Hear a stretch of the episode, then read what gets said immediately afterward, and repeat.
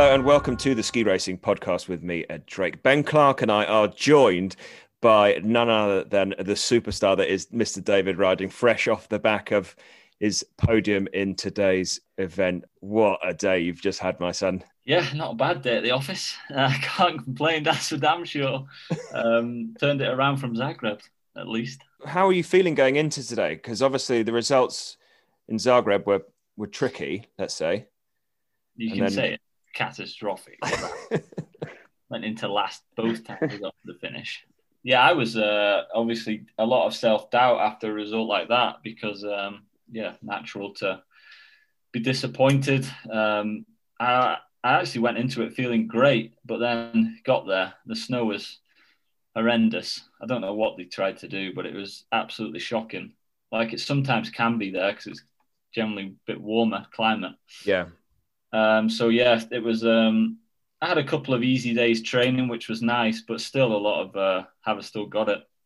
Um, but it seems to be my lucky bib, bib eight. So yeah, yeah. Have you still got it? I think you have. Yeah. Do you think that you you seem to perform very well under pressure, like when it comes crunch time, when you're back seemingly against the wall? You. Yeah, I don't know. Uh, maybe I stopped thinking too much. Stop think more about the skiing. Um, it's a funny one. Yeah, I don't I don't know. It's my my three podiums now have been when literally I've least expected it. Um, so maybe I have to change my sort of approach. I was in training all week. I was trying to just be a bit more relaxed, be a bit more sort of um, trust myself, and just just let the let the skis go a bit rather than being a bit more tense and trying to force it, which is maybe what I've done a bit too much of. But um, yeah, I don't really know. I just I just seem to pull it out of the bag at some certain times when I need it. it must have been uh, pretty nice to see where you were going today, Dave, in comparison to some of the other races so far this year. Yeah, it was very nice, uh, nice weather. It was just such a shame though that they couldn't have fans because it, um, it's never been so good here. And when when it's good weather, the Swiss go they turn up in numbers. Um, so yeah, they're really unlucky not to have fans, but um, beautiful, beautiful weather finally. I like what they did with the uh, well, what Swisscom did with getting some fans yeah. in. Where were where were your fans? Where where was your mum and dad? Yeah, I, I, didn't even know about it. To be honest, there's no way they knew about it. you were trapped off from the world in Britain. I did. I quite. I was thinking about those chalets that you can actually see. Normally, you can't. They're sort of. Yeah. They have like the grandstand must be pretty much on their balcony that they can't see anything. But today, for those guys, yeah, front row seat. They definitely had some mates round. I mean, there's no way to fit in 20 on into those houses. They're not that big. I was going to say Switzerland on full lockdown like we are. No, they're not. They're open. It's weird. We arrived here and, and you see the streets, they're full of people, and you're it's almost like you're questioning what's going on. Um, and then you, yeah, it's uh, you're like, oh, this is actually semi-normal. Let's um let's run through the re- results for anybody that hasn't seen today's event. Uh, Dave, you, you spoiler managed, alert. yeah, spoiler, spoiler. If you haven't watched it yet, you you better hurry up. Um, but yeah, Dave, you picked up third place, fifteen hundredths off the off the uh, the win. Strasser just one honey ahead, fourteen honeys back, and Schwarz picked up his uh, first World Cup win. Not not overall. I don't know about slalom win. I think that's the stat, isn't it? I, am I wrong? Could be. That's what they were saying on. That's what they were saying on telly. He might have won a, a city event or something along. He, I was surprised when they said final. it. He beat me in the parallel final. I know that. It's always a bloody Austrian that wins. Damn Austrians. Yeah. yeah. I think yeah, I think that's what they were saying on the telly. That it was his first kind of just straight slalom victory, oh, yeah. um, which I was surprised at as well because he's been skiing pretty well for the last couple of years. So when I picked well, him, I picked yeah, him. Hey, I was. was Dave and I had a very good day with the uh, predictions for this. Uh, when when Schwarz took the lead, I was like, right, everyone else can fall over and Dave can stay on the podium. I'm happy at that point. you were literally taking five points over me being second. I mean, Ben. I mean, I was pretty mad at I was pretty mad at Strasser for, for that hundredth. Um, and that was something watching it, Dave. I, was, I, I, thought you must have been pretty happy with because on, on both those runs, the the top section and middle section were absolutely lightning. And over the course of a race, the fact that you're only 1500s back, you must know you, you can easily find 1500s. And I know everyone probably makes errors on that last pitch, but it must be really like hugely confidence building. Not only getting on the podium, but knowing you can find those fifteen hundreds in in a, probably a bunch of places. Yeah, I mean, Adelboden has never been great for me anyway. Like twelfth was my best before today. Um, and yeah, I mean, I crossed my tips or something weird happened just before the pitch on the second run, which yeah, I was obviously fortunate to stay on two feet rather than anything, to be honest. But uh, yeah, it's uh, very tight. It's so tight this year. If I was, I think um, I saw Daniel Yule was seventh today, but only fourteen hundredths behind me. So yeah, it's uh, it, it's it's mega tight at the moment slalom. But yeah, like you say, it's nice to just to be reminded that um, I can still compete with the the, the top guys. Yeah, all the way back to tenth was pretty close. So Khoroshilov was tenth, and he was only 0.51 off. So yeah. they were absolutely packed in today. It was it was really really exciting viewing. It was. I mean, all weekend was pretty exciting across all the events, but today I was pacing around and shouting at the telly, and also it's like watching a football game. It's all over the place. I was so nervous, Dave, that you were going to end up fourth by a hundredth. Just yeah, true, true. I was thinking that at the bottom that what that that that um, Strauss had probably done and he'd done enough to get on the podium and well with about four to go I was like oh this is looking like I might pull off another couple but probably fourth. Yeah. But yeah Clement did me a favor and made a couple of mistakes. It's it's hard isn't it to not to to try and stay I don't know like a good a good human and not wish for other people's misfortunes. It's um, not I think it's natural That's what... to fill a couple out. I mean, the amount of podiums some of these guys have had. Unfair, unfair. yeah. Did um, how have uh, coaches and how's Tristan taken it? How's Jai taken it? Yeah, obviously great. It was really good. We also had the obviously Billy, Laurie, and Raposo were, were still were here today. So like after the race, I remember in Kitzbühel, it was I was obviously a small team then, but you guys were there, and, and then today it was the team's obviously getting much stronger, and and um, it's nice to have some teammates and, and other guys around to to um, share it with, and and hopefully um, show to them that it's it's massively doable. Uh, certainly after their good results. Yeah, Laurie picked up a win and a second, and then um, Billy took the win on the second day after a solid seventh in the first day. So it must be really nice, especially you. You will have seen that sort of pace all summer, I presume, or not all summer, but um, I didn't do a huge amount with the boys this summer. Um, well, I saw them. I was they were in Saas-Fee and that, and and um, I saw them in the first Europa Cups. I've seen Laurie obviously for two two or three years now. He was with me for two or three years, and like some days the skiing he would do is just ridiculously good. Um, so I know, uh, yeah, I've definitely seen what he's capable of, but it looks like he's figuring out how to get that to the finish. Uh, and, and, Billy, a huge, huge step. I think that Laurie's leading the Europa Cup and Billy's in third, so it's absolutely nuts. I would ne- like. I said to I said to them, I, I, I don't have any words for what they did there. It was uh, it was incredible. And then and then you show them how, then you show them how the big dog does it. Well, I just yeah, I just really know that I've I've still got something. I'm not. I might might be 34, but I can still shake it occasionally. British, British no, champ's going to be tough this year, Dave.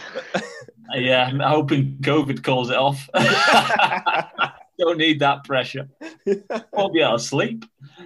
The expectation at the British is way more than Olympics in Britain. I'm telling Expect, you that. Expecting big performances. Crikey how how's this changed your sort of view for the next few races or the rest of the winter or into world champs? Does this have an effect on on what you guys are doing, or is this just good performance, feel good, and, and crack on? Yeah, it doesn't affect our plan. Um, the plan's the plan, and we, we go with that. But it certainly just um, just reminds me that you know just put your good skiing out there, and, and you're right, you're right in the mix. Um, obviously, I'm probably a little bit more condition dependent than some guys are.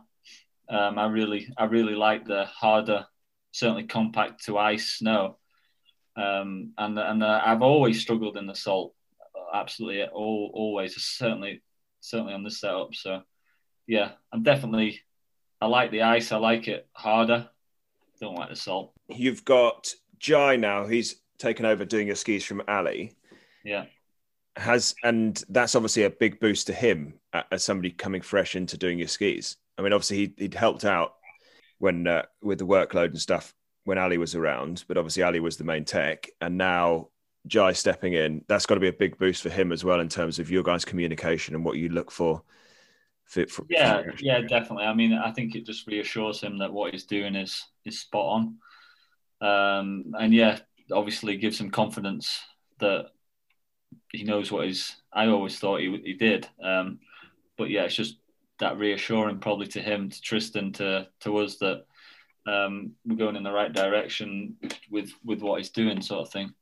Excellent. In all respect, obviously, it's not. The skis have always been good. Yeah, but it's still, you know when you change when you when you know somebody so crucial to the setup changes. You know, obviously the ski technician is a huge part of of you doing well. Yeah. So for, for you guys from having Ali for so long and doing such a good job, and then having Jai coming in. yeah, it's that reassurance, isn't it? It's that yeah, we're we're on the right path and keep doing what we're doing. And uh, and your your picks for the win for the predictions league were also pretty good. Yeah, I mean I don't know what Goggia was doing, but oh, a little, she, little, little bit too straight, Sofia. Oh, she I mean, was she, she not was, that I can strap him on. She was mental all weekend. Oh, the the, down, the downhill win again. She's she must nearly crash two out of three turns. Like every single. It's amazing what she does. She's yeah, so she's uh, living on the edge. So yeah, she didn't help you out today in that. No, well, we got five points yesterday. I can't, I can't expect her to deliver every time. I mean, we'll be it'll be interesting to see how many uh, Dave picks we get for the Wengen slalom after yeah, uh, today's performance. Exactly. You probably had none this week after Zagreb. I guarantee you that. no, I thought now I thought it'll be now it'll be led by Ben Clark saying, "Oh, he's going to win." What's oh, ben, ben, Where's he on WCSL? When's he getting back into the, into the top seven? Oh, I don't know. Don't worry about that. Nails off that. Don't, don't don't run before you can walk. Um, but no, really out of the top fifteen, let alone the seven. No, that's true. Yeah, that's true. But you're you're the, in there decent now, anyway. So relax a little bit. Little buffer, relax again, let the results slip, and then when I need to, then a little bit of pressure just before the world champs, and then you, there you go, Bosh. Yeah, just on the world champs, just relax. Uh, yeah, yeah. What was I going to say? I was yeah, I was going to say you got obviously another few weeks now. So you've got Wengen next week, but then you've got Kitzbühel, Schladming, and Chamonix in short order as well. You feeling yeah. like you've got plenty of energy to go. Pinturault looked absolutely exhausted. They kept banging on, on the telly I'll about just about, how much he's done. I'll feel about eighty come the end of Chamonix. I'll be walking around like a zombie. Well, at least at least I'll probably have about fifty more grey hairs. At le- well, the hairs that you have got, mate. Come on, chill out. Still got a head full. We're not all like glowing locks. How are you looking forward to Wengen? yeah, now I'm pretty up for it. Um, very difficult slope. It's, it's I see it as the hardest because it's hard to it's hard to describe Wengen with it if you're not there because it, it looks hard, but then when you get there, I remember I've obviously always watched it on TV. Then when I first went to Wengen, it, I was like, "What the hell is this?" Because the first five gates are fine and you can you can go at them, but then it hooks a left and it's got these rolls, but it doesn't just have rolls, it's got like mounds in the rolls. So there's all sorts of terrain, and the steep is really steep. So it's difficult. Um, I've had some all right results there. So yeah, I think hopefully the I think they might they might change it just as a heads up. They might put the slalom um, on the Friday because the weather's looking bad. So as always, they stick the slalom in the snow ski blind, which I love. Not, but uh, but yeah, um, obviously uh, it's just been reassured that got decent form and again just try and do some good skiing rather than try and force force things down there. That because that piece does chuck everything at you. I don't think there's a single sort of stretch of, of two or three gates that are the same, let alone About the first four or five gates you can go at. And then I remember the first time I was in the top thirty, Tristan uh, Tristan came to me and he said, "Right, what's your what's your plan for tomorrow? And I said, I'm going to try and win the first split and then I'm going to survive. That's what I did. I think I was green at the first split and got it to the finish.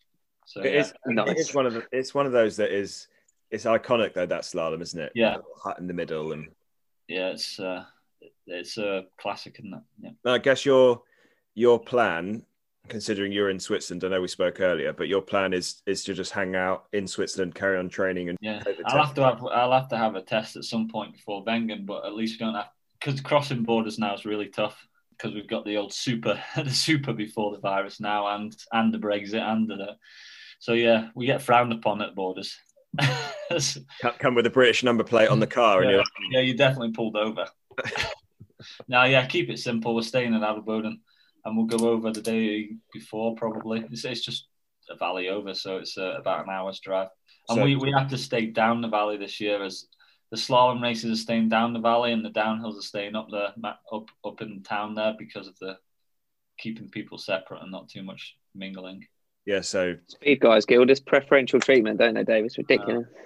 Uh, I mean, at about six thirty, chugging up.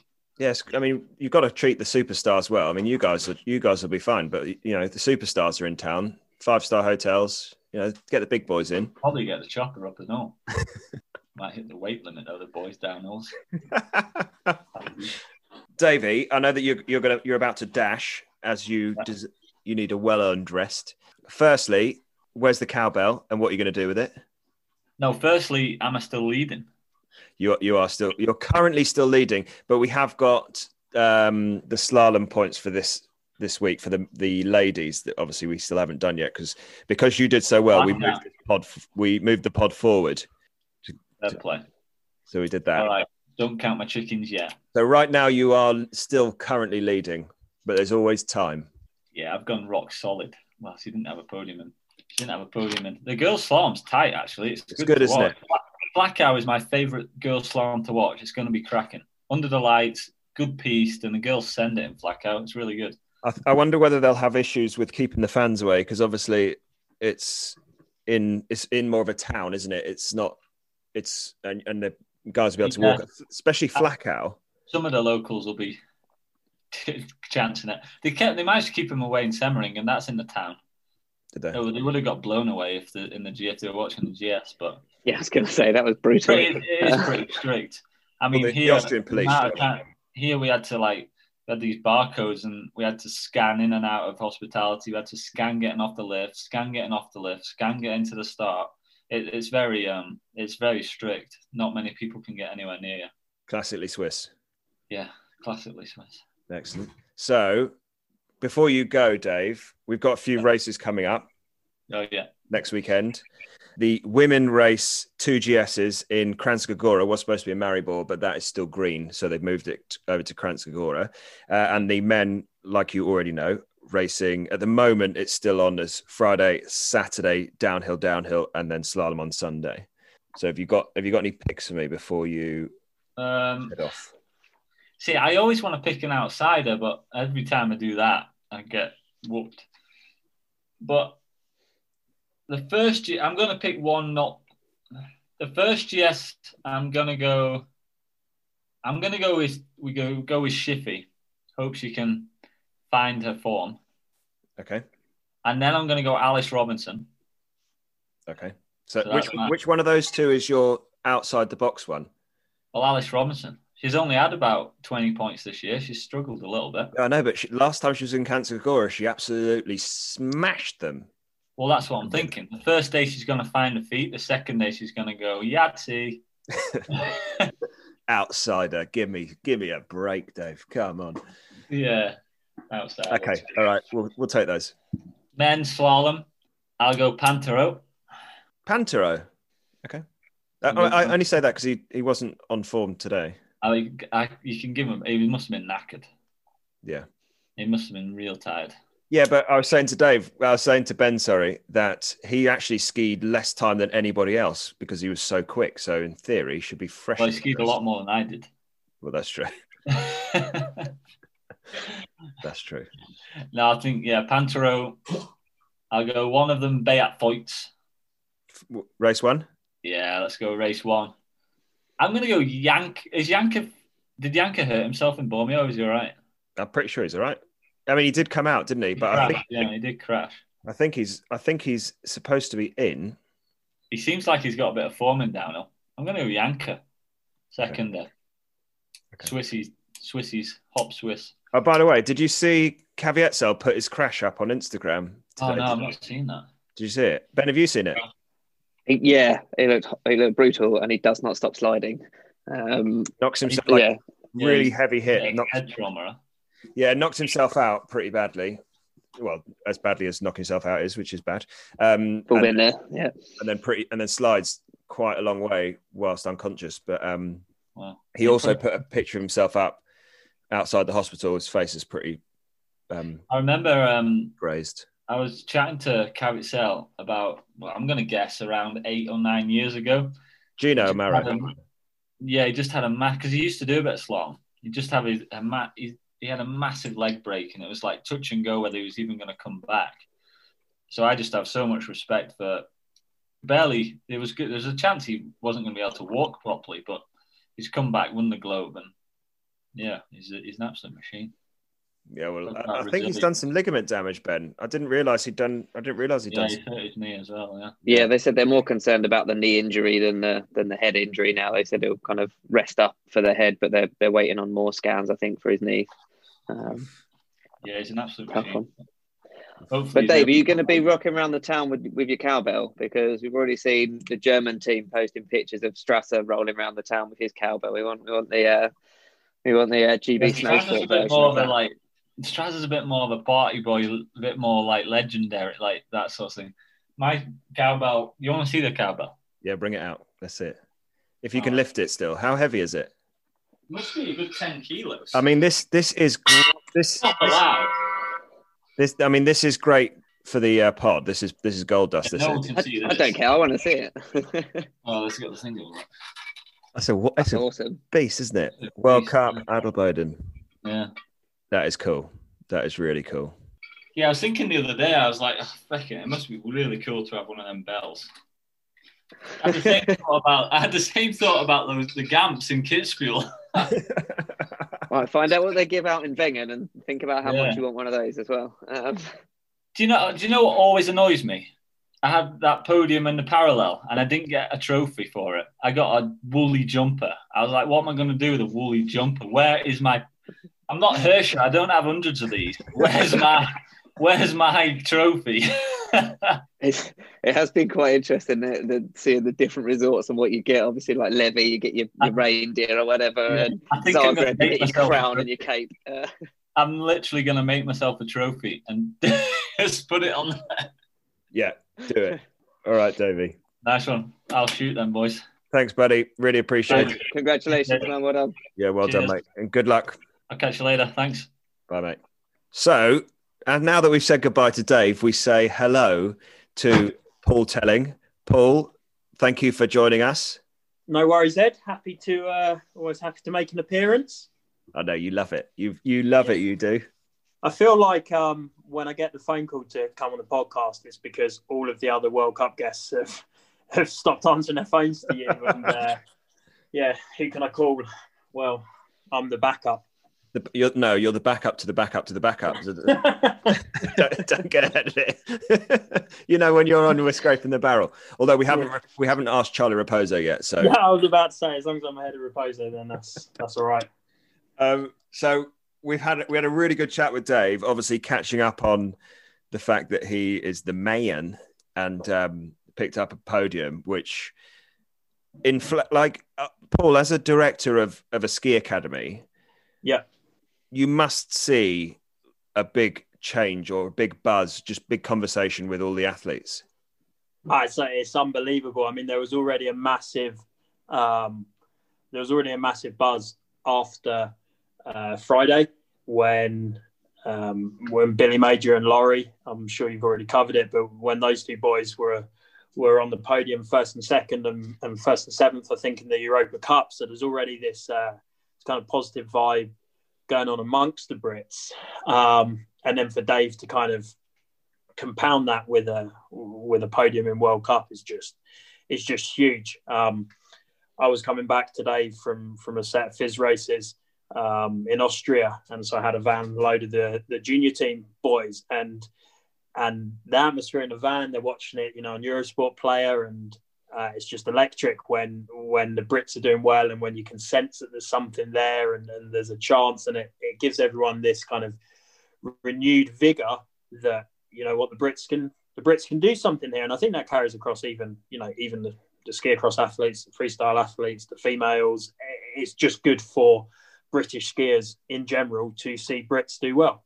Yeah yeah. And it does it, I, it'll give Dave an obvious boost. It'll also take some pressure off his shoulders, and it also becomes the why not me for for loads of kids, whether they're 20 years old or whether they're 10 years old.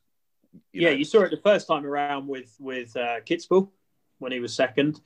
Um, obviously, that famous famous race a couple of years back now, and, and suddenly everyone's saying, "Well, you know what? If Dave can do it, I, I can do it." And for those guys like like Billy and Laurie, it just reinforces this isn't a a flash in the pan. You know what? They're going to be the next guys. They can do it in the Europa Cups. They can they can make it on the World Cups. They just need a couple of years, couple of years of important support from the federation, hopefully, and, and they'll be the next guys coming through. And it gives the the junior guys that are currently grafting in, in FIS races, uh, you know, around Europe, the the belief that well, you know what, if we crack on this, then we can step up to where Billy and Laurie are, and from there, you know, that, that it's possible. We've got Brits at every every level, so to speak. Yeah, and I think that's that same message is applicable across everybody. You look at at the the boost that the likes of when the Americans had.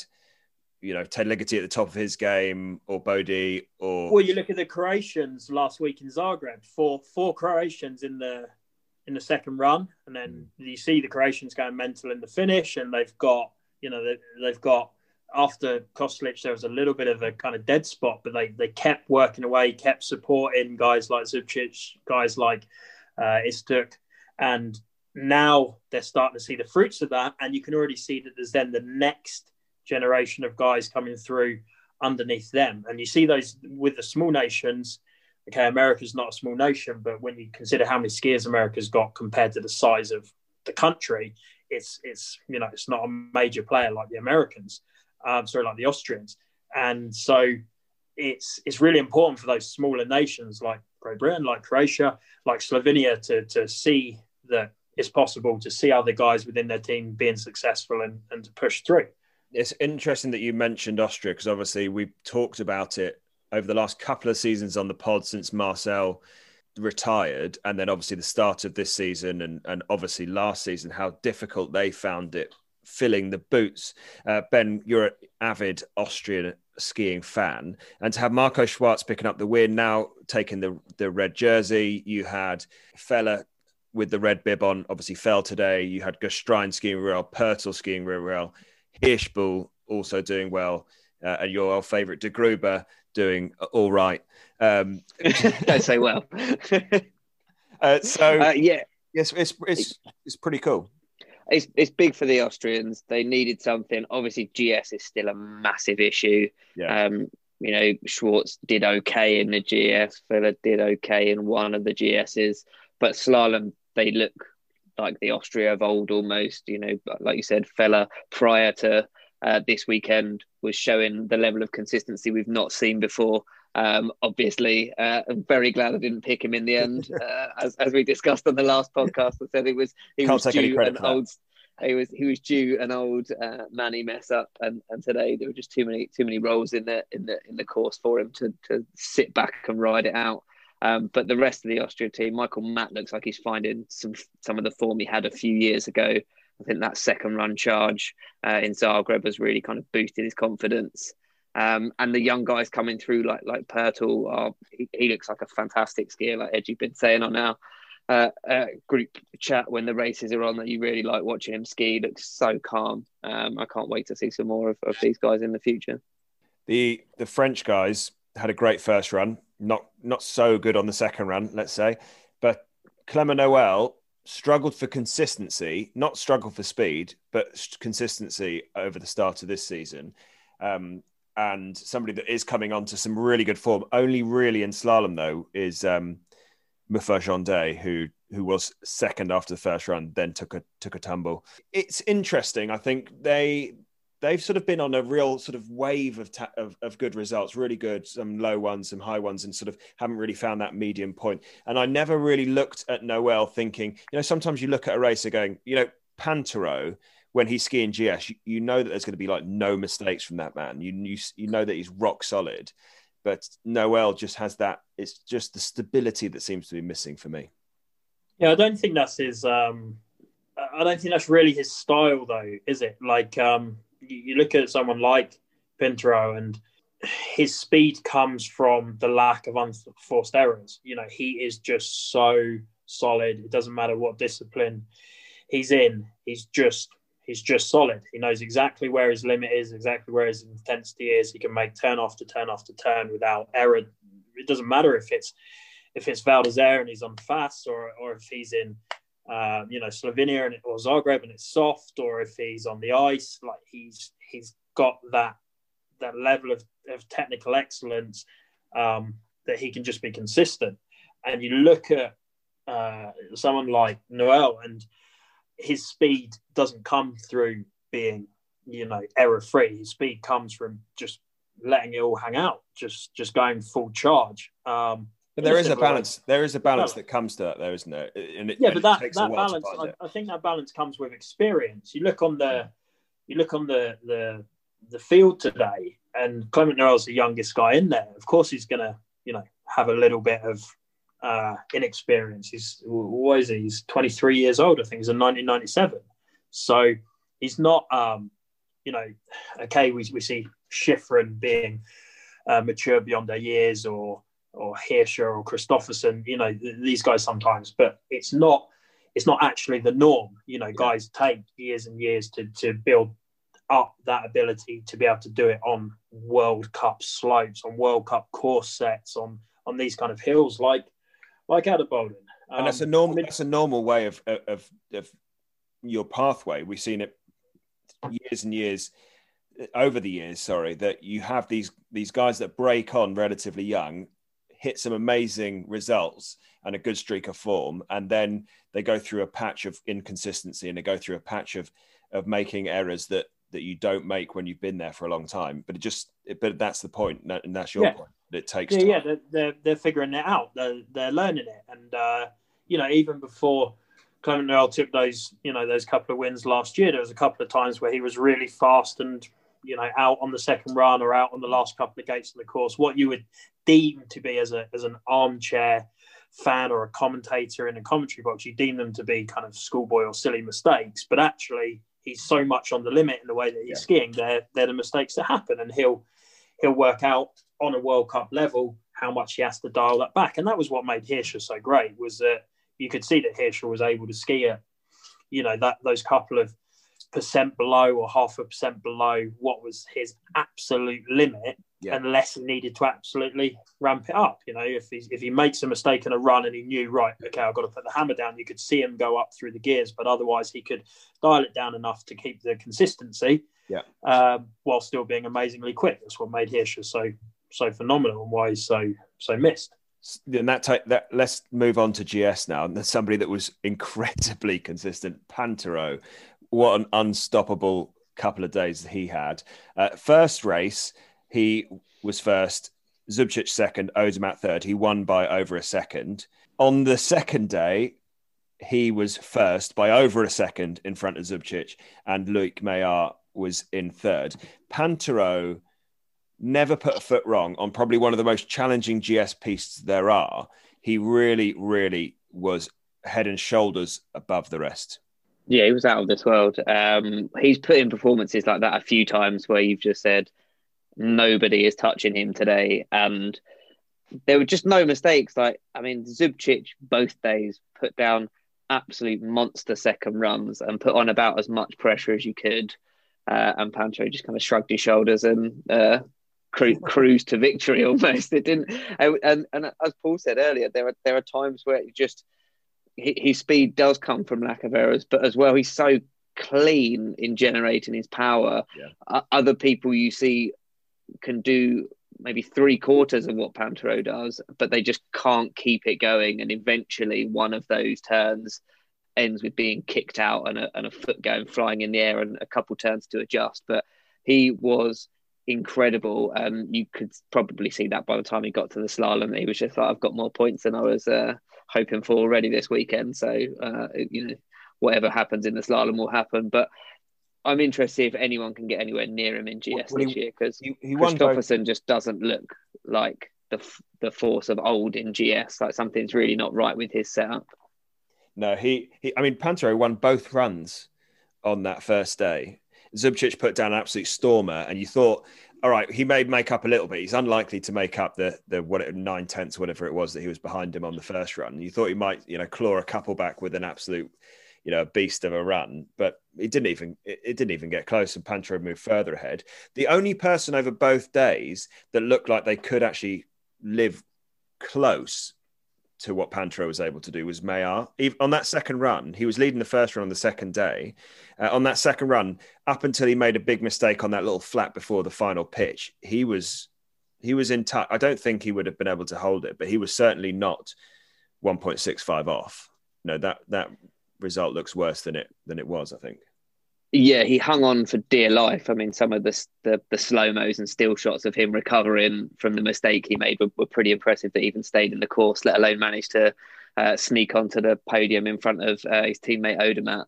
Um, but Meillard's one of those guys I've been saying for years is, is going to come good at some point. He he always seems to have that, those one or two mistakes, but the rest of his skiing is so precise and relaxed. It's similar to as Paul was saying about Noel. He's one of those skiers who's who looks I've always described him as, as beautiful when he skis. He doesn't. There are some guys that you can see the aggression pouring out of them, and you don't see that with Meillard. He kind of flows down the hill.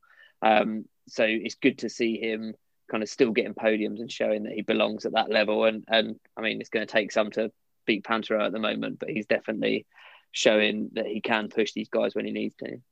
Pinturault picked up those 200 points, obviously, for those two races. And, uh, and those are huge when it comes to the overall.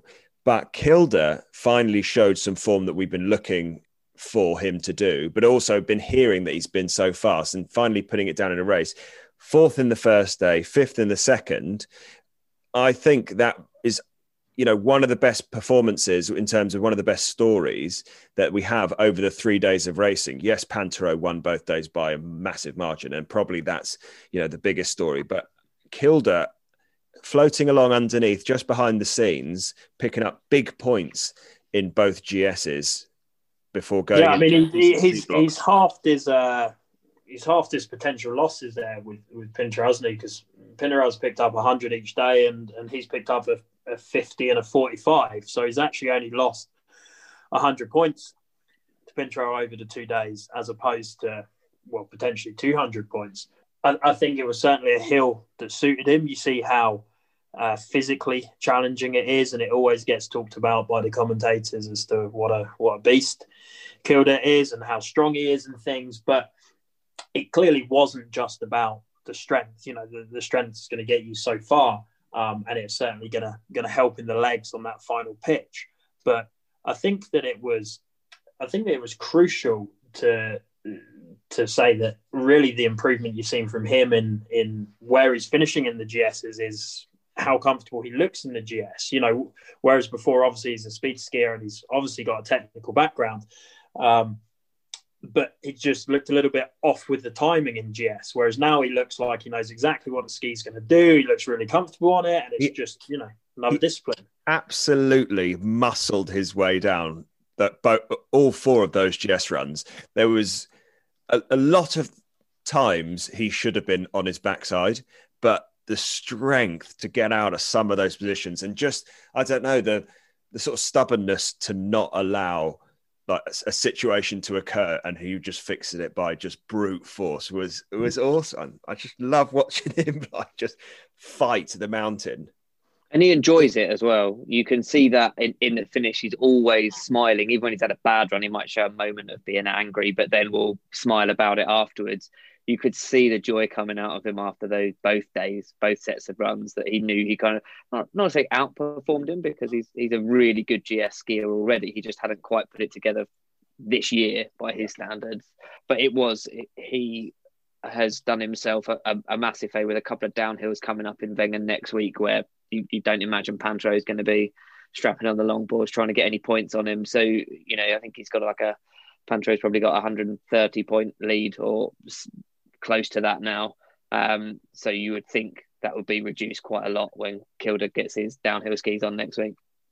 Yeah. It certainly makes for a really a, a really interesting season. One of the uh, one of the guys was saying to me today at the race how how it was almost taken for granted with Hirscher how easy it was to win the overall because by December January each year it's like oh well Hirscher's won the overall again. He's got a 600 point lead 700 point lead. It's basically insurmountable.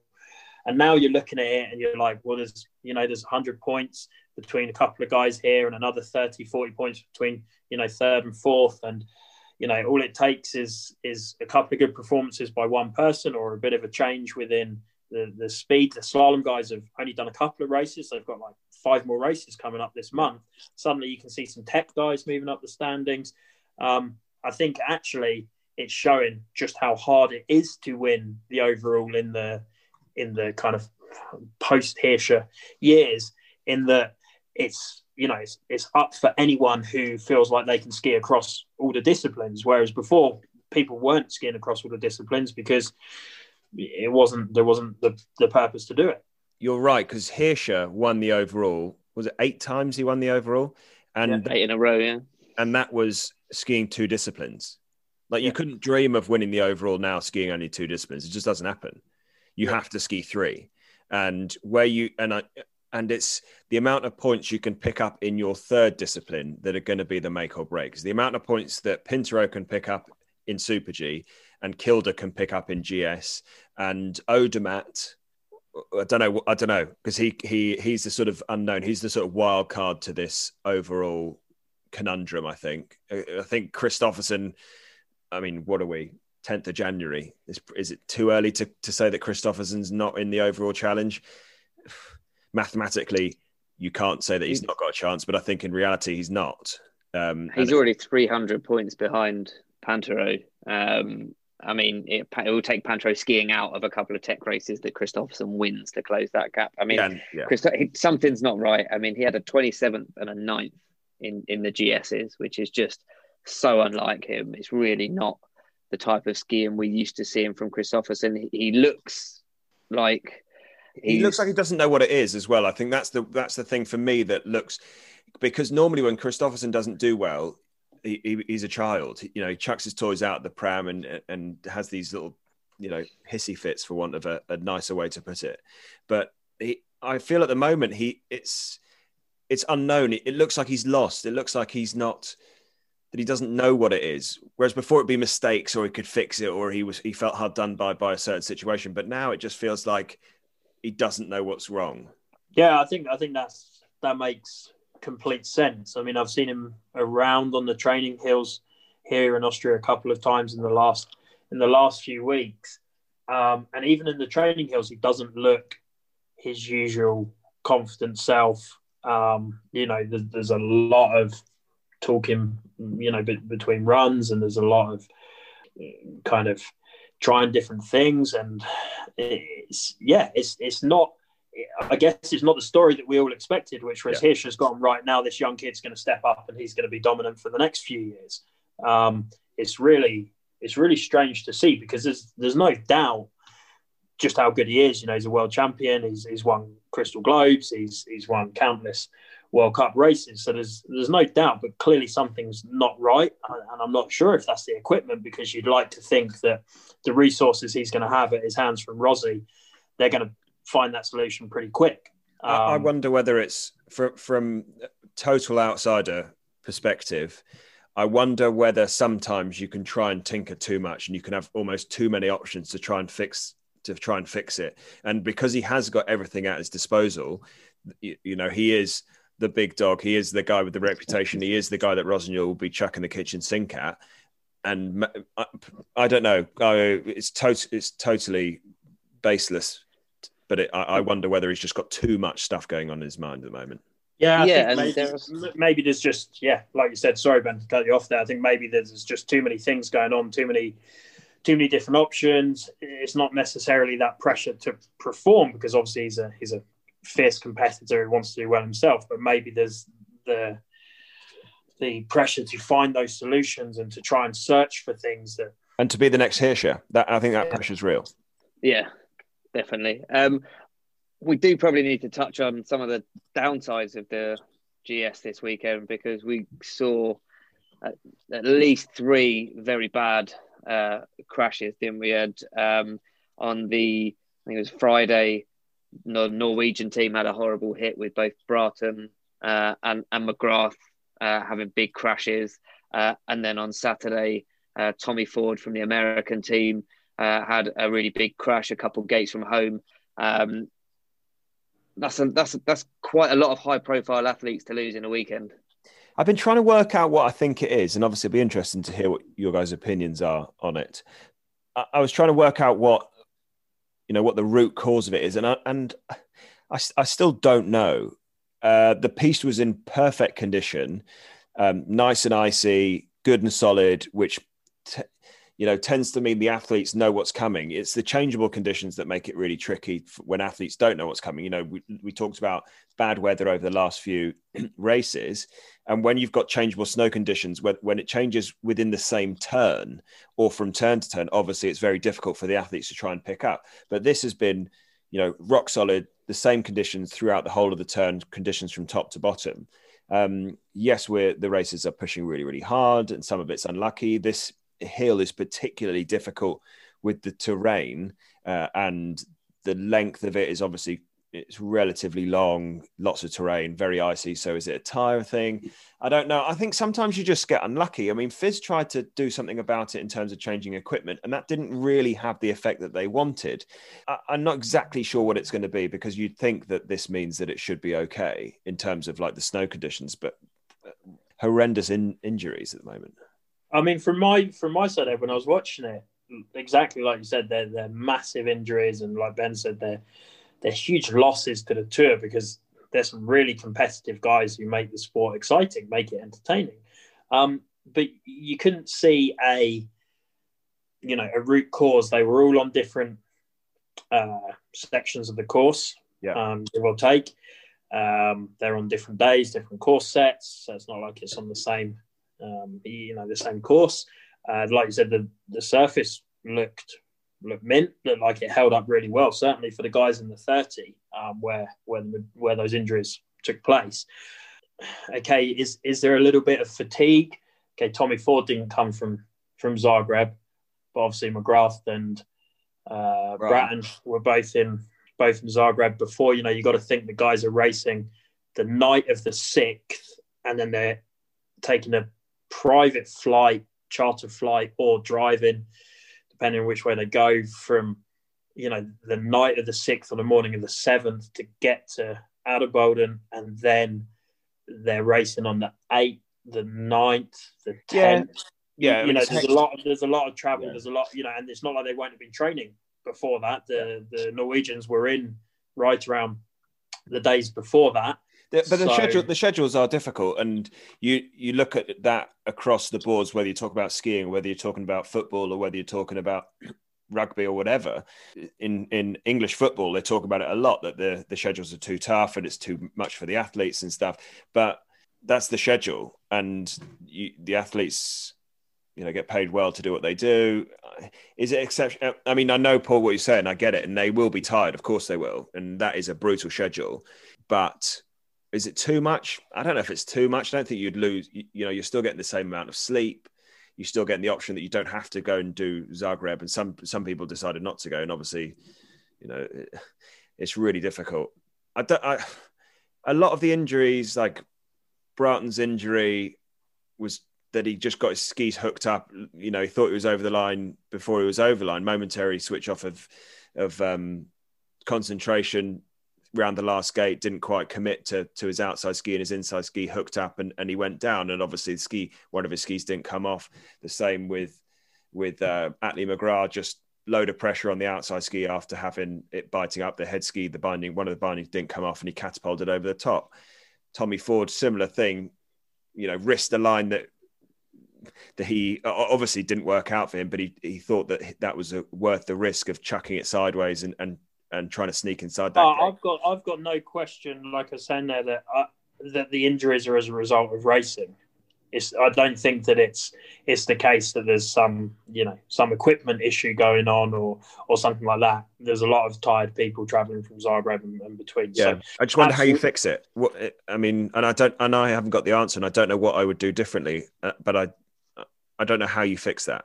Yeah, I mean, like when you talk about when you talk about scheduling, it's just a case that if you give guys an extra day recovery between events or between traveling, then are they going to be that little bit more energetic on their feet, that little bit more nimble to get out of trouble? Probably not. They're probably just going to put it down harder because they'll have more energy in the tank, so they'll go even harder on on the race day. So they're always going to race at 100% capacity. So you're always going to pick up injuries. So it's not necessarily something that's you know avoidable in such an easy manner. Um, I think it's worth noting that there was probably some fatigue going on there, but I don't think that that's the that's the key thing behind the injuries. I think you know, guys got injured because they they raced on the absolute limit, especially those two young Norwegian guys. You know, they're absolutely full charge the whole time, and that's why you're seeing Atle McGrath coming through and and getting those results such an exciting manner, and that's why we've seen Braathen doing what well what he, has been doing. Um, first, what was that first day? GS, I think, if I remember correctly, there was there was five Norwegians in the top twelve, top thirteen. So like one in one in three of the top fifteen are Norwegians, and that's with that's with Atle McGrath not even finishing. Yeah. So you know you've got a Norwegian squad there of like six guys who can you know six guys in your top ten potentially, six guys in your top fifteen. That's an incredibly strong squad. It's just a shame that we're going to have lost two of the most exciting skiers for the for the rest of the season, and I hope that they can come back. in time for the Olympics, strong. by the way, in time for the Olympics, because you know you start pick up injuries now yeah.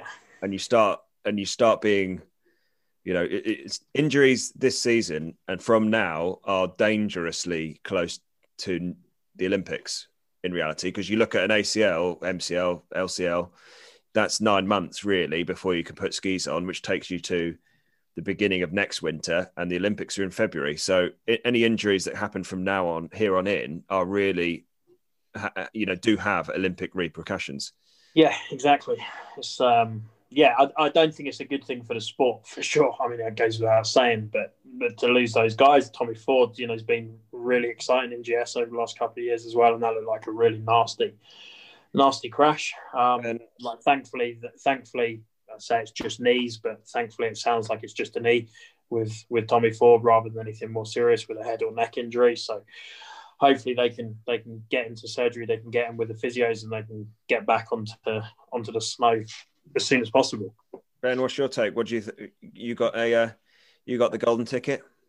I think it was literally just that's how hard those guys ski. Um, looking at where where they went and, and what happened, you can't really blame the course or the conditions. No one really made a mistake. It, it literally just that's how hard they push. And when they're making mistakes, like we talked about with the likes of Hirscher and, and um, you know the absolute greats is how quickly can you recover and especially when the crashes and the finishes people just hanging on they're like if i if i don't throw them sideways and i can get round this next turn and into the the finish it, it'll be okay and and if it doesn't work it, it goes wrong like we saw for a couple yeah. of the guys i mean I, I remember when i was racing back back a fair few years ago now more years than i care to remember um i remember sort of i used to call it 50 50ing and that was where in, and on our race speed. So you just sort of sometimes you're like, I, I hope this is going to go right. And, I, and I've got about 50 50 chance of this going right or going wrong.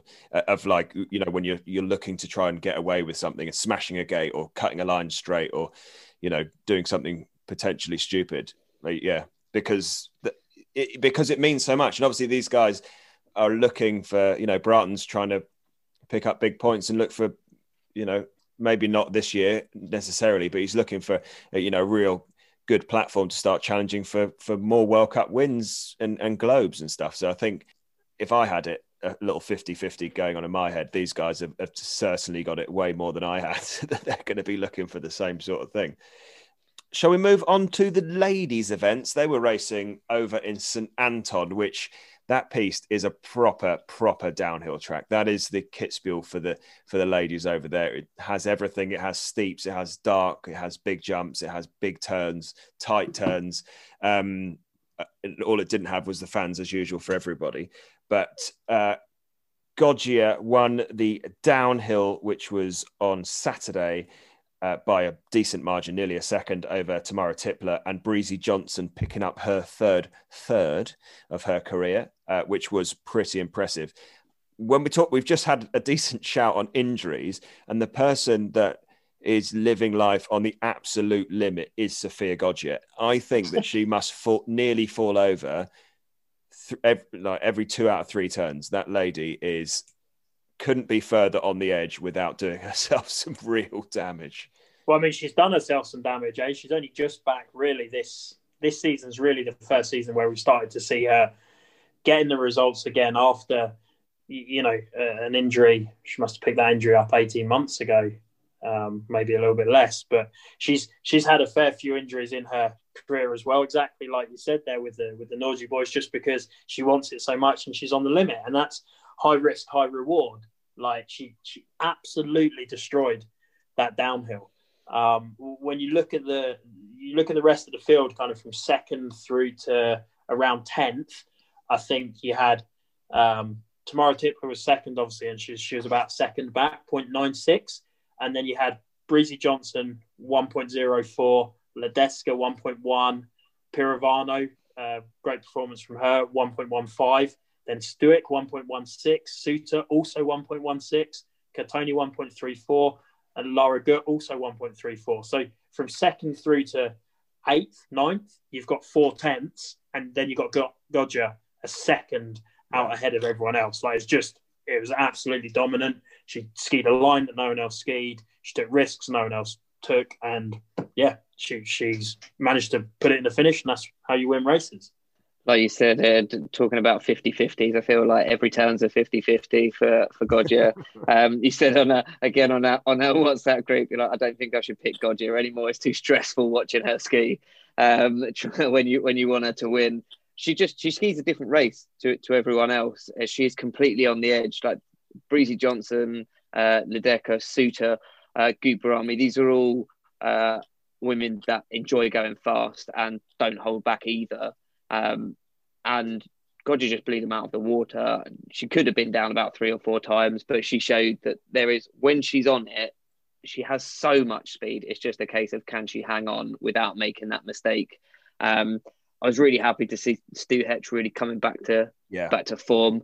Um, pick, uh, the last couple of races now, she's really good. As, as, as Paul said, she was she was joint six with with Suter and yeah, I mean, it makes a, a, a, change to see an Austrian on the podium after the um, uh, crash that Schmidhofer had the other week. Um, good, good to see um, Tamara Tippler putting in a really strong performance, but both days were really, really fast. Like the, the top speed in the Super G wasn't far off uh, the, the downhill.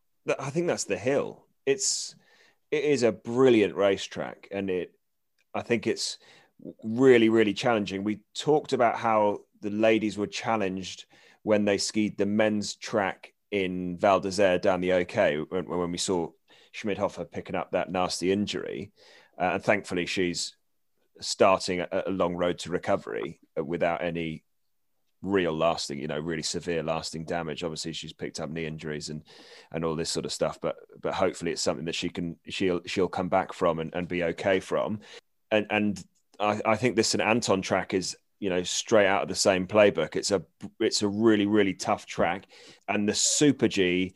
I think was probably even more challenging than the downhill. Obviously, you don't have the speeds of downhill in Super G, although you are going very quickly, like you just said, Ben. But the course set was really tricky. Uh, Gut-Behrami skied incredibly well, apart from about three turns, but still managed to pick up the win. Uh, and 0.16 ahead of Marta Bassino, who picks up her first speed podium with somebody looking to try and gain some points on Vlhova for the overall. Uh, and final place on the podium went to Corinne Suter, who was just 0.2 back. So uh, the racing in the Super G was was bang on point and really, really tight. But Gut, she's sort of out of the same decision making that you see from from Goggia. Like Gut will still take risks, and I think she's one of those that skis with her heart on her sleeve and, and, and sort of takes the risks and, and really does try to sort of cut the line uh, and and maybe ski something that other people are maybe a bit more cautious to ski. And that really paid off her today. It nearly bit her in the backside down the bottom, but in reality, who cares? Winning's winning. Yeah, and I think it's exactly like you say there. Today it didn't pay off for Goggia. She was obviously out. Um, it was a super technical course, that's for sure. And combined with the high speed, like Ben said, very similar speed to the downhill, very technical course in there. Um, I think you had almost as many women out of the race with the DNFs and the disqualifieds as you did in the in the finish. I think it was only about 30, 30 32, 34 girls in the finish in the end, um, and probably around 20 DNFs. So that gives you an idea as to just how tough of a of a speed race ben, it was. Um, sorry, go on. Ben, do you put that down to what do you put that down to? The course, the set, like the course set, or do you put it down to conditions? We were talking about it briefly before we came on air. What what you think it was? Uh, that was my question for the speed expert on the podcast. Right. There's okay. someone who uh, who who whose uh, okay. career uh, picked up. I think I think I found one Super G medal in uh, my childhood's worth of racing, and that was it. Um, so yeah, I was going to leave that to you. It looked it looked interesting to me. It was there seemed to be like three spots on the course where if you went into it carrying speed, you had trouble coming out of it, and there there seemed to be where those DNFs happened happened in three spots on the course. And I don't know if it was something where people had watched Gut-Behrami go early at bib five and, and put in those massive mistakes at the end and thought they needed to adjust more than they did. Um, it was really strange. I found it quite tough to watch because from where the camera positions were, you only ever got to see one or two gates at a time, which is made it quite hard to get a feel for the the course as a whole. And normally you've got a, like a panned out view, so you can see five or six gates, so you can see whether someone's online or not. Um, but when they were cutting between from one camera to the next so quickly, they just someone would come into view and then ski out on the next gate. So it's a bit hard to track where the where the issues were happening. For me, uh, and I'm going to tr- I have to tread relatively carefully. I think it's down to an interpretation from coaches. Was what I, my personal opinion to it. So there were a few spots on that track which were key gates that if you mess this up, you know you're gonna you you won't make the next gate or you're gonna really struggle for speed. You know, and I think, and so when a coach says that to you, you you take it one or two ways. You either go, okay, now's the time to switch on and make sure that I nail the right position so that I am in the right place and make the right move, whether it's forward or over the outside ski or, or the, a line decision. And you either you either see the coach's report as a positive and a proactive decision to make a move through a certain section, or you go, okay, I can't make a mistake here, and I just need to make sure that I come out of this section in X, Y, or Z position so that I don't mess up the next few gates. And I think from me, what I saw from too many ladies today was the latter, was coming into a section going, this is a really difficult section. So I just need to make it through this and then I'll get back to racing. And I think that's where we saw so many DNFs because it wasn't a case of, okay, bit more you need a bit more space around this gate. So because it's really tricky make sure you get over your outside ski give yourself a bit of space before you get to the, the breakover or, or the gate and then you can carry your speed after it and the next section's no problem. Yeah i, I think i think maybe maybe there's that but i think it also looked even as the race wore on it looked like girls were misjudging quite how quick it was running and the tempo of how how quick that course set was going to come. Um, obviously there's like you said, the, the terrain in itself is is really challenging there, um, and I'm sure that that's been advantageous there for you know Lara Gut. She's she skied there. She's had a lot of success there as a youngster, um, but it seemed like people were were almost getting caught a little bit a little bit behind themselves. You know, like not not quite managing to to get ahead of the turn to to really know where they were going but almost being reactive rather than proactive yeah. with and, with movements they were making. And I think that's that's what I mean. It's like they they see something, and for me, they make the wrong decision about how to tackle a tricky area. So you, they would have seen whether it's from the TV screens at the start for the the anybody after racer three that you can so you can still see you know the fast guys the fast ladies and watch them and, and make a decision off what you see on the tv but also the coaches reports. For me yeah it probably did run quicker than it did looked in inspection so plans do change slightly but i, I think it's I, do put it down to an interpretation of, of the information that you're receiving. But yeah, I think it was certainly fast, and it was probably faster than maybe the course setter realised. I don't think it was a bad course. I think it was a I think it was a really good course, really really challenging, and that's what you want from the world's best is to try and come out there and uh, and challenge. And I think it did. I don't think we got any. I don't think any of the the DNFs were real injuries today. I think Francesca Marsaglia was that was somebody that looked like she picked up a bit of an injury. As she crashed, she shinned what, like the second to last gate, I think, just having a slight line error and then crashed into the finish, and she sort of hobbled away with um with an ice pack to the shin. So hopefully that's something that uh, there's no lasting damage other than a really nasty bruise.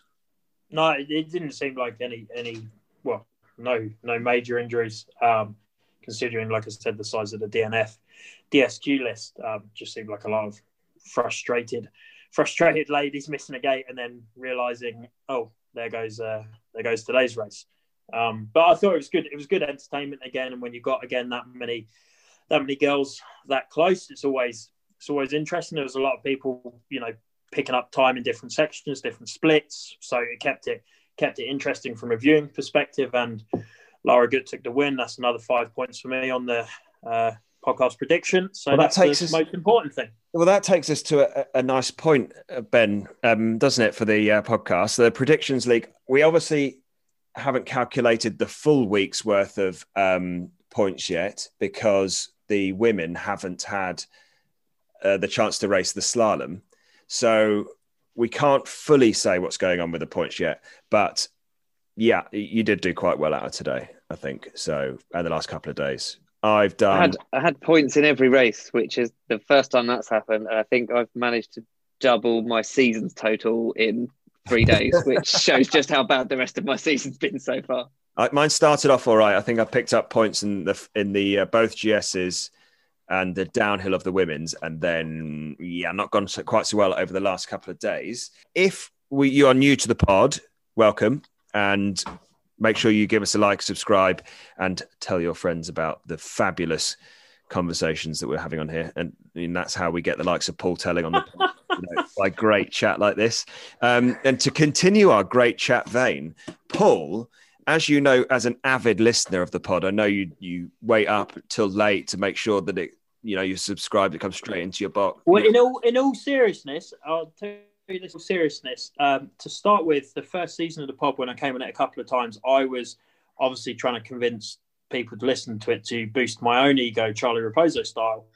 um, but now, now when we're on road trips across um, across Austria, you know, we're going to FIS races. The guys actively ask, oh, "Is there a new one? Is uh, you know, when's the next one out? Can we can we put it on in the van while we uh, while we travel, which is much better than listening to this horrible grime or trap music kids listen to these days. Um, so yeah, we've we've been actually listening to them pretty regularly on the road um, as we're as we're driving around Europe heading to races. So well, that, that's quite nice, Paul. That's that's nice. Yeah. I mean, you don't often say nice things, but that was pretty nice. I'll, t- I'll take it. Uh, before before you start slagging it off, or me off, or Ben off. Okay. Um, we're gonna we're gonna crack on with the getting to know you feature as it's your first time this season, and we've we've got this new feature. So, oh, brilliant! We're gonna ask you Have some you questions. jingle? No. Does any anybody that knows how to make jingles, please get in touch and make us a jingle for our fabulous feature. Paul, can you can you, are you good at jingles? I mean, I know you can't hum a tune. I can't sing. Yeah, one of your kids will maybe be able to make us a not your actual kids because you haven't got any actual one of your one of the kids at the academy. Yeah, we'll see, yeah, yeah. We'll see if one yeah, of them can, thanks for, can put something together. Yeah, thanks for the same. Dig some more holes, Dig some more holes. Yeah. right, Get stop, to the point, Ed. I'm stopping digging. Uh, Paul, yes. favorite place to ski? Favorite place to favorite place to free ski? I'd say it's probably Steamboat in America. That's where I went when I was a little kid, and I just remember it was amazing because there was powder everywhere pizza in mint condition. There were some amazing curly fries in the restaurant served by some guy in like a cowboy Stetson, as as you get in America. so from a from a going and skiing and remembering skiing as a kid, I'd say Steamboat in America. Um, from a professional perspective, I've got to say Reiteralm is the home training hill. You're surrounded by World Cup guys every day. The piste condition is A1 perfect and um, effectively they're the guys who help me pay my bills. So Reiteralm in Austria or Steamboat in the US. R- Reiteralm has become like the place to be. I remember when, again, harking back to my old days, it was what, it, right towards the end of my training was when Reiteralm started to really become this mecca of of race of, of race training, and I actually picked up my best Europa Cup result ever there. Third, third place in the Super G, were you not, Ed? Oh, th- oh, oh, thank you very much, Paul. Yeah, it was actually, as it goes. Um, but yes, I I've fond memories of that place, and I was saying to I was saying to was it to you, Paul? Maybe it was to Dave, talking about how you you guys spend so much time up in Reiteralm. I was very jealous that you would have had all that amazing food at the restaurant up there because it's got some of the best food on the mountain. Uh, in- yeah, the fitness salad, house Yeah. toast, just reel off. Um, but yeah, no, and then I I got reminded that it's all shut. So no, no. okay, next question. If you could ski with anyone for a day, who would it be? um, present company. It's, you know, don't, obviously. don't don't go with us. You got you got the whole the whole planet. Don't don't work Okay. don't work with the dregs that you're working with now. Speak for yourself, Ed. Um, Uh, I'm assuming. I mean, it, it would be cool to spend it with uh, with some, you know. and some- pretend pretend that everybody can ski. Yeah, Ah, everybody okay. can ski.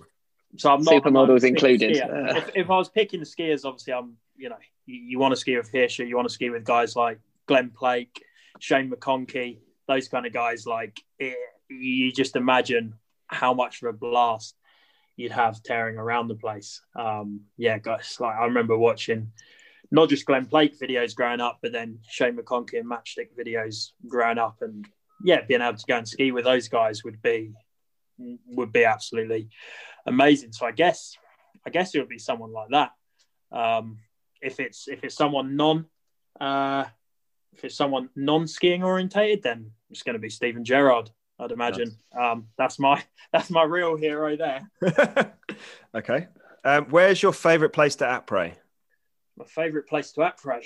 Um, I've never done après, obviously, um, but in the years that in the years that I was running, um, when I was running the university snow sports stuff, we spent a few years in Deux Alpes, and there's a place called Avalanche in Deux Alpes, which was which was always pretty good. I think Ben was probably out there on a few university trips when when I was running them, and um, that always served up a yeah a fair few decent nights that probably shouldn't be spoken about on on public th- forums. Yeah. Thank, thankfully, most of those nights were before everybody had a, a camera phone in their hands. So. Oh, absolutely. like if people had camera phones or way of recording stuff, then there'd be a lot of people in a lot of trouble. But um, either either Avalanche in Deux Alpes or maybe somewhere like um, Hepson Castle in uh, Kernatal. A few good nights there when the English champs were there, and Ed Drake was probably 13 years old, out past his bedtime. Yeah, it certainly was. Certainly was. Having a great time as a 13 year old running around some of these resorts. Um, uh, who is the best ski racer of all time? Marcel Hirscher. Straight to the point. Uh, most memorable. What's your most memorable of ski racing history? What's my most memorable ski racing history? I was obviously we're based near to Schladming. I was I was at I've been at Schladming for for several of the night slaloms. Um, when the Austrians do well, it's always I mean when the Austrians don't do well, it's insane there with with the noise and the the smoke and the red flares and everything. When they do well, it's it's another level. Um, but I was there around uh, around the, the year that Hirscher had a goggle issue on the first run, Yeah. and then uh, came back from 15th or whatever place he was in to to smash it. And the atmosphere there was absolutely, absolutely wild. Um, and also, um, we've been privileged to have Dave Ryding um, based with us at the at the training base for for the last few years. Um, and the day that he he got that second place podium in typical Dave fashion, he, he turned back up at the training base a few hours after getting second place in Kitzbühel um, because he wanted to have an early night. So while I'd imagine the rest of Kitzbühel podium winners were were going large in Kitzbühel, Yeah. Dave uh, Dave came back to make sure he was in bed by nine pm. So so spending the uh, the evening with Dave after he'd taken that that historic podium and, and talking skiing with him and just being so pumped for British skiing. That was a pretty memorable, Yeah, memorable night as well. I, I did a fair bit of partying that night in Kitzbühel after David You left. did a partying for Dave. Yeah, I was there with uh, Jan Kachowski, Andy Noble, Nick Palmer, and your brother Mark Telling, and we, yeah, we did we did a fair bit of partying on his behalf. You, you parted for Dave, and Dave came back to came back to base with his serviceman Ali, and they they brought the trophy and they put it on the table, and we played a game of pool and talked about how talked about how good it was, and uh, and then he said, "Yeah, nine o'clock. I've got to be got to be in bed. Going to be training tomorrow. Got Schladming in a few days." Um, and that was a pretty amazing experience to watch it, to to you know, even to share it from a distance and and to be around and, and to realize, yeah, you know what, the Brits can do this. We've been working for the last 10, 15 years for a reason towards something. So that's a pretty amazing, amazing thing. All right, finish this sentence. When I'm not skiing, you'll find me. Uh, churning through thousands of emails, trying to work out exactly what the next step is to make my way through this coronavirus minefield of a year. Getting COVID tests. Um, worst moment on skis. Phew, worst moment on skis. I, I don't know if I've had a worst moment on skis myself. Like, there's so many. loads. Do you want, do you want some? Oh, you can have one of mine. you guys have got loads. Maybe I'm too optimistic about everything or too grateful. There's, I, I don't know. Generally, Paul, that might be the funniest thing you've ever said. You being too optimistic. No, I mean like like generally when I'm out here and I'm doing my job and I'm coaching and I'm working with the guys, I'm I genuinely enjoy it. So when I'm on skis, I'm I'm pretty much always having a, a good time, even if the guys don't perform for sure in that moment. It's it's not great, but yeah, generally generally I love it. Obviously, anytime anyone gets injured isn't great. Any injuries I've had myself, they're not great. Um, but if you're out skiing, I think it's a you know it's better than being in any other job, isn't it? You two will know that for sure. Okay, last question. Last Okay. one. You, you got a road trip to the Alps. Yeah. You got three spare seats. Uh, ben and I are already there. Um, who's coming with you? Oh, he's coming with me, alive, alive or dead. Yeah, Whoever you want. You're, All you're right, the so boss. we'll, we'll have we'll have a, a good DJ. So we'll have someone like Avicii, I guess, nice. can can be on the tunes. Um, and then we'll have someone who I'm not driving. I do enough driving. So someone like Lewis Hamilton, like he's a pretty inspirational guy and Quite good at imagine can, yeah, some good chat and some good driving. You get there in half the time. Um, and then who else? Ah, you gotta take you gotta take your significant other. So I take my my girlfriend Leslie. Hey, She's Leslie. pretty good, pretty good banter, pretty good chat. Um, yeah, there we are.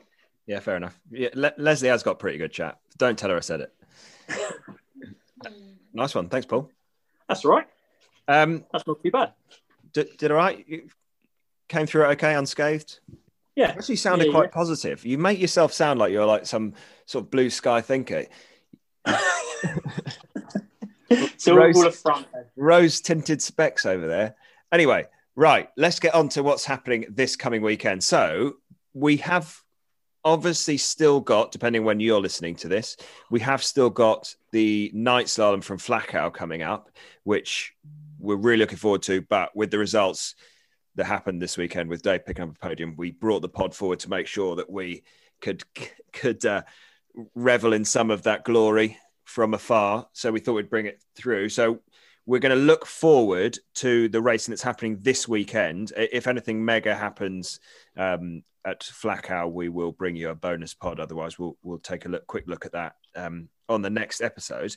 Otherwise, this coming weekend, the men are racing double downhill and slalom in Wengen. So you've got on Friday the fifteenth downhill, Saturday downhill, and Sunday uh, slalom. But at the moment, the weather looks a bit iffy, so they may switch that schedule around. But anyway, you've got two downhills and a slalom.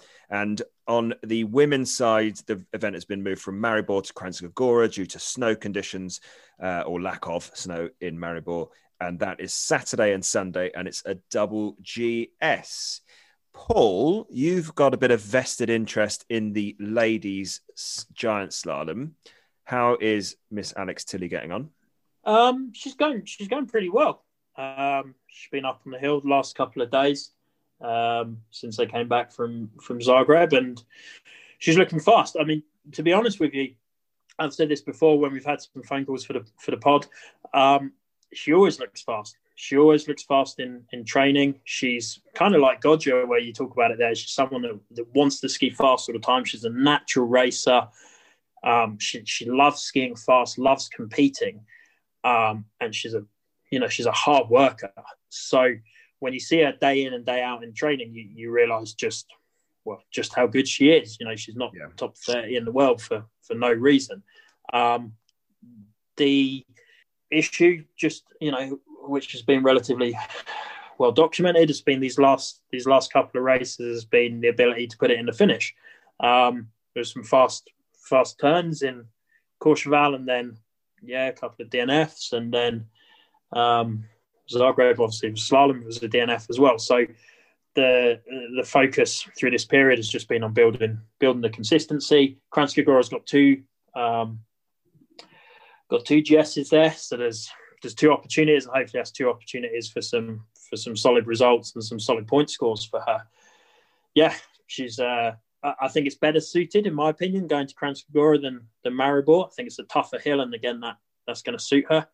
Um, so yeah, I'm I'm feeling positive going into going into Kranjska Gora that that we'll see good things from Alex. Yeah, I think from from, from an outsider's perspective, I think Alex's talent and, and speed is undeniable. But you're right; it's that consistent. It's the whole, you know, it is the holy grail of consistency over two runs, consistency over one run, um, to make sure you're putting it down. And and and and I and I think the pressure is is so great on these athletes' shoulders, whether it's to to get a second run or to get a top 15 to get a top 10 to get a podium whatever your goal is the pressure is it is a big factor and it's about how you obviously deal with that and make sure that you you use that in a productive way um, and make sure that that you're able to still bring your best skiing and you don't because there's no point finishing obviously if you're skiing within yourself and that's, that's when the margins are as tight as they are that that's just impossible to, to to achieve what you want to achieve if you if you're going suboptimal. So um, it's very very difficult. Well, you've seen in the last you've seen in the last couple of years she's had a few results that have been, you know, just outside the 30, 31st, 32nd, 33rd by a few hundredths, a tenth of a second here or there. And those are the days where, okay, maybe there's runs where there's been um, an error, where there's time been lost, um, an unforced error. Yeah. And also there's runs where, you know, maybe it's just been a little bit cautious, a little bit conservative. And so you you really have to you really have to charge it. Yeah. The key is taking those runs from training over into the race and being able to charge it and keep those areas to a minimum. Um, you know, we're not we're not talking about Shiffrin or Vlhova here to to charge and ski a whole run perfectly, but we're saying from from Alex, if we see her charging and keeping those areas to a minimum, we know that she's capable of being in that in that top 30, top 20. And we know that when she's on a clean track, um, like we've seen before, she's capable of putting runs in that do that does challenge the best yeah. in the world. So uh, I've got faith in her. Noel, you know, who's a, her primary coach, has got has got faith in her. Um, the Brits are doing well, so there's a positive feeling around the place. Um, yeah, it's it's it's a good position to to be in. So we'll wait and see what happens this weekend. But for sure, as always with the with the women's, it's going to be challenging. Um, I'm sure Shiffrin's going to be looking for for blood after being fourth in uh, in the last races. Um, is obviously on an absolute storm. Who knows what's going to have happened in uh, in Flachau by the time the women get down there? So it's going to be an exciting weekend, I'm sure, in Slovenia, like it always is. Let's talk predictions, shall we? Let's have a look at Paul as you're as you're here. Do you want to give us your predictions for the weekend? For the for the men's or just for the for the women's? Just for the ladies for now. Um, I know I know you don't really like it on on the podcast, um, but I've got to think about my overall score in the table, and I can't I can't really see that far past Vlhova. Like she she's just she just looks so solid and so confident in everything. Um, and I'm sure that there's girls out there, you know, that can that can beat her. Um, but You're looking at the you're, you're playing it. You know, you're you're looking at points accumulation, aren't you? yeah, that's basically I want those uh, powder hound goodies, um, and so yeah, playing it. It's playing it a little bit safe, but I think that that's the I think that that's the way to go. Are you going double Vlhova then? Well, I was going to go double Pinturault this weekend, and uh, and I, I thought, no, you know what, I, you know, I don't do that, and uh, I took a gamble and It didn't pay off. stitched myself stitched myself right up. So I think that the smart option is, uh, yeah, I think the smart option is to go double double Vlhova. I'll um I'll have a little listen and see what you guys come up with, and maybe I'll maybe I'll change my mind because Bassino's the other. No, don't don't go give us don't go giving us. You know, you hung your hat. You hung it. It's up there. Your hat's hung. Okay, all right. This then, well, This is this I'll is the bit where Ed picks an entire country's worth of athletes Yeah, exactly. in the next section. I know, I know what you're like, Ed. I'm very good I'll at go that. double, I'll go double Vlhova then, All right. Okay, Ben. or Bassino. Make sure just, just to just to get in front of Paul on this one, then I'm going to go Shiffrin uh, GS1, Bassino GS2. Okay, Oh, uh, I'm gonna go Bassino race one, and ooh. do you do you want to hear my conundrum, or do you just want my pick? On, talk to us. It's a podcast. This is Um, what people tune in to listen to. They don't listen. They don't. I don't think they tune in to listen to me umming, So- trying to work out who I'm going to choose. but I'm slightly torn because I would love to see Alice Robinson produce the same form that she did here 12 months ago when she absolutely bossed it down Kranjska Um, but I don't think her form is coming in is going to allow her to produce the same skiing that she did last year. Um, so I think I'm going to go Brignone. I think I'm going to I'm going to I'm going to go her for a race two. I'd love to see Alice Robinson go to, to pick up a to pick up a win, but I'm not sure that she's that she's going to do it yet. Although I, I just- think that's I think that's smart, Ed. Like I was, I know, I know I've just gone double Vlhova and played the safe card, but I was thinking that Brignone's probably going to be, you know, thinking now's the time she's got to start taking some risks if she wants to be staying within touch of that of that globe. And Robinson is, you know, she's such a, a wild card, such a, a raw talent that you never you never know when she could explode and and do something. So I think they're both they're both strong picks there. before we move over to the men's, I just I was I've had a couple of messages in through people when they put their picks in or just contacting the podcast. If you do want to get in touch, it's uh, the ski racing podcast at gmail.com or you can find us on social media. So just drop us a, a message. Lots of people have been saying it's quite interesting when we've we started the predictions because you end up cheering for people or hoping for a good result from people that you may not normally cheer for or not normally hope that does well. So I don't know about you guys. I find myself like on the edge of my seat when my picks. I had like clammy palms watching Ledecka mess it up today. Just so frustrating when it doesn't go right. Look, I'd already said earlier on after David got his spot on the podium and and uh, uh, uh, and Schwarz had taken the lead. I was like, I'm quite happy for everyone else in the race to just fall over now, so I get my five points and Dave gets his podium. That's that's job done. Yeah, it does. It does throw a slightly different uh, angle of watching onto it, which I'm quite enjoying. Um, let's talk about Wengen because we are entering one of the best double weekends coming up with Wengen Kitzbühel, the most iconic racing that there is over the next um, next couple of weeks, next fortnight. So double downhill, so downhill, downhill, slalom as it stands, and obviously that might, like we said, that might change. But uh, what are your thoughts, Benjamin, on Wengen? Oh, I was going to ask you a question on this, Ed. Um, how exhausted are the downhill guys going to be come the 16th if they've done two, possibly three training runs down thing and, and then two race runs as well?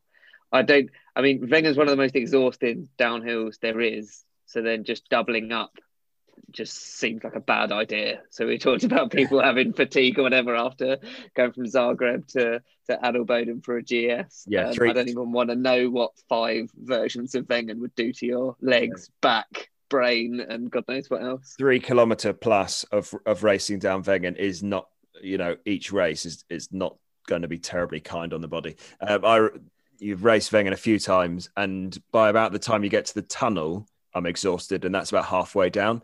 So um, that's the easy bit out the way. And yeah, the and then you've got that long, that. really long, flat sort of tucking section, and then you go down that icy. I can't even remember the name. How bad's that? Um, the, the really fast icy part where uh, Johan Clarey went over 100 miles an hour um, before you come into the sort of ZLS down the bottom there. Um, yeah, it is going to be brutal. So you've got a couple of training runs, and that maybe actually that's going to play into the hands of the more experienced racers that aren't having to sort of do recce runs, aren't trying to find their feet. You know, the the Parises, the the uh, the Kildes, these guys that have skied down there more times than than anybody else means that the training runs they can really what those guys tend to do anyway in training with when they've got loads of experience is race the hard sections and cruise on the easy sections. So they'll work really hard. They won't push out the start gate. They'll work really hard on those the couple of big turns that you got at the top with the big jump that you don't tend to see unless you're watching the, the helicopter around at the top normally. Uh, and then they'll cruise. They'll basically cruise that whole top section until you get to the Hundschopf where they'll switch on, race that really hard, ski Canadian corner really hard, ski the, the Kernen S, which is that really tight S bend, uh, and then down into the tunnel. And then they'll sort of cruise that from there down to the bottom of that fast bit, which can't, again, really embarrassingly, I can't remember the name of. And then basically, once you've gone down the backside of that really fast straight, that's when they'll switch on because it's really tight into the finish. Um, with the world's smallest finish area in World Cup as well to make it just double, doubly exciting. Um, that was where Bode decided he planned to fall over in the finish area because he knew that he was going to be exhausted by the time he got to the finish. So yeah, it's going to be it's going to be mental. Uh, ben, you can pick first and then uh, and then Paul can go. What are, what are your thoughts, Ben? Normally, I'd just say Feuz would be nailed on, but he's just not quite shown the form this year that we're used to seeing from him. He's probably had more missed podiums this season than he's had in the last three years combined. So um, I'm not quite as confident um, with him. But Matthias Mayer, I've picked a bunch of times, and he's been kind of there or thereabouts. He's had some podiums and some near misses. So I was probably going to pick Matthias Mayer for one of the downhills, uh, and just to keep the Swiss happy, if any of them listen, um, he'd go with for Kryenbühl um, on on the second one. He's he's had a pretty good season. He's he's up there in the points. Um, and if Feuz isn't going to do the business for the Swiss, that's who I feel is going to going to bring it home. Okay, nice. Uh, Paul. Yes, Edward. Picks for the downhill. Well, I'm also going to keep it Swiss like Ben, and I was going to go. Um, I was going to go for Caviezel for the first one. Um, um, I wouldn't. I wouldn't. I wouldn't go for him. He knocked. he knocked himself out a couple of days ago and did his did knee. He not start. He's not starting. He won't be starting. Oh, well, I mean, you can pick him if you want. I mean, if you really want, you can have him. I mean, you can pick Gino, but I don't think that'll go very well in down. No, no, no, that's not going to go down well, is it? Okay. Well, in which case, then I will revert to I'll revert to form, and I will go for Feuz for the first one, and Kilde for the second one. Okay. Um, I am going to go Kriechmayr race one, and then. Uh, do you guys think um, Ryan Cochran-Siegle is going to be able to do something in this downhill? I'll be giving it away, Ed. just looking for a little support. That's all. Just want a bit of help. I, I, no, I'd be, I'd be pumped to see him do something, but I don't, I don't think so. I think it's one that needs more, more of the, experience. more of the experienced skiers yeah. on there, and and he's, you know, he's he's done a lot of skiing so far. I think some of those someone like Feuz is going to be a little bit more rested, a little bit more experienced. That's the rationale behind my bet. Anyway, you, are basically saying I should pick Baumann. Oh, that's not bad. It's, not. It's not I can't do it. I can't do it to myself. Not. I can't do that. You make Marcel mad. Marcel be really mad at you if you pick that. Uh, I can't do that. German uh, slash Austrian traitor. Uh. I, I, do believe you're right, Paul. I think it's going to be somebody with loads of experience. Jansrud, he's two of a uh, a sort of hit and miss at the moment. I think he's too of an anomaly right now. Um, so I'm going to a bit boring, but I think I'm going to go with Mayer for the other one. So I'm going to go double Austrian win in Switzerland. Oh, aggressive. Voice. Uh, I just don't know what Feuz is going to do. Like years gone to win by, I've bet on him. if years gone by, if you pick anything other than Feuz, you're mental. But right now, I think you've probably got a chance to do it, do Feuz over with his form. But then it wouldn't surprise me if he if Feuz does what Paris did in Bormio and gone, I've been nowhere near, I can't find my feet. I go to Bormio and I flipping nearly win. I can- Autopilot kicks yeah, in. yeah, I can kind of see Feuz sort of having the iffy start to the season that he's had and then getting to Wengen and going, bop, bop, and just straight. That's what I mean. I think I think that someone like Wengen, so many sections to it, and knowing how to ski each section, I think that's I think that's so important. Um, that's that's yeah. I'm I'm backing him not on form. I'm backing him on experience. Yeah, I think that's probably a, a decent shout. And if anybody's going to find, if anybody's going to sort of tap into form when uh, tap tap into to, to, into the skiing when the form's not quite been there, it's going to be somebody like Feuz with all that experience. It's going to be a, a mega one. Gentlemen, anything to add before we depart? Should probably pick the slalom that Dave's going to win. Oh yeah, the little tic tac. Forgot about that silly. That's a silly little Important event. bit of Wengen. Do you Oh, know important anything about bit. skiing? Slalom, not really.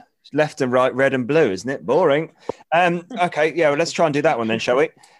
Benjamin, what do you? What What do you? going Schwarz again? He got me five points. He's Yeah. going to get me another five straight in. Did you go for Schwarz for today? He bloody did. didn't he? Yeah. Did you? That's it. That's one of the things then about the prediction thing is that you don't know what other people have have gone with until afterwards, until you see the updated thing. It would be. I, I know, obviously, you're you're a busy guy. I know you personally, and I know how much time you have to invest in either walking your dog or sitting around doing your hair. But if, if you manage to find some free You time, this- You are not coming back.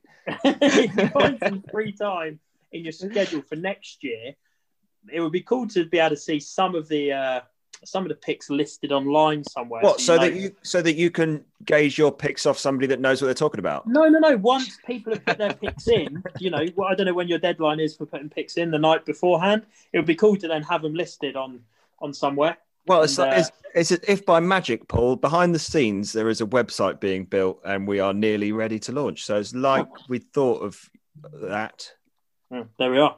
coming soon. Coming soon. Spoiler, Oh, cool. spoiler alert 2025 website is coming. Oh, you are a. Um, so ben, you're, I feel that might get edited out. yeah, well, no, I'll keep. I might keep that one in. Uh, so you're going for Sch- Schwarz, uh, Paul. What do you think? Yeah, I'm thinking that despite falling short today, I'm going to go for Clement Noel again. I think he had the speed, and I think he'll be fired up. And uh, yeah, I'm gonna I'm gonna back him. I'm not sure who I'm going to pick. Unsurprisingly, uh, Pick Dave. Pick Dave, pick Dave, every Dave. week, it's every week in a podcast I listen to. It's like you're surprised when this section comes around. Oh, we've got a pick skiers. Oh, I like to. man, I'm Not, I, about that. I like to think on my feet, Paul. I like to it to be instinct, not over planning it. I like to overthink it when it comes to the pick, but not over plan it. I'm not a planner. Um, I like to think of my feet. I just do it really slowly. yeah, just got slow feet. That's why I was a downhiller, not a slalom skier. Uh, I think your your experience call from the, the speed events, I think applies to this as well as what you were what Dave was saying earlier. How this. So I don't know why people listen to this. Mm, yeah, I need to try. Neither do I. Uh, Are you about to say Zenhäusern? no, Just say it. no, no. Pick your main man Zenhäusern. I'm going to go. Oh, do I go Daniel Yule or No, I've been going for Daniel Yule all year, and he's got me nothing. Although he was, did he win second run today? I think he did. joint winner? Was he? I think he was joint winner actually. So there's there's maybe there's some form coming back, but he's looked off form so far this season. Yeah, he struggled, hasn't he?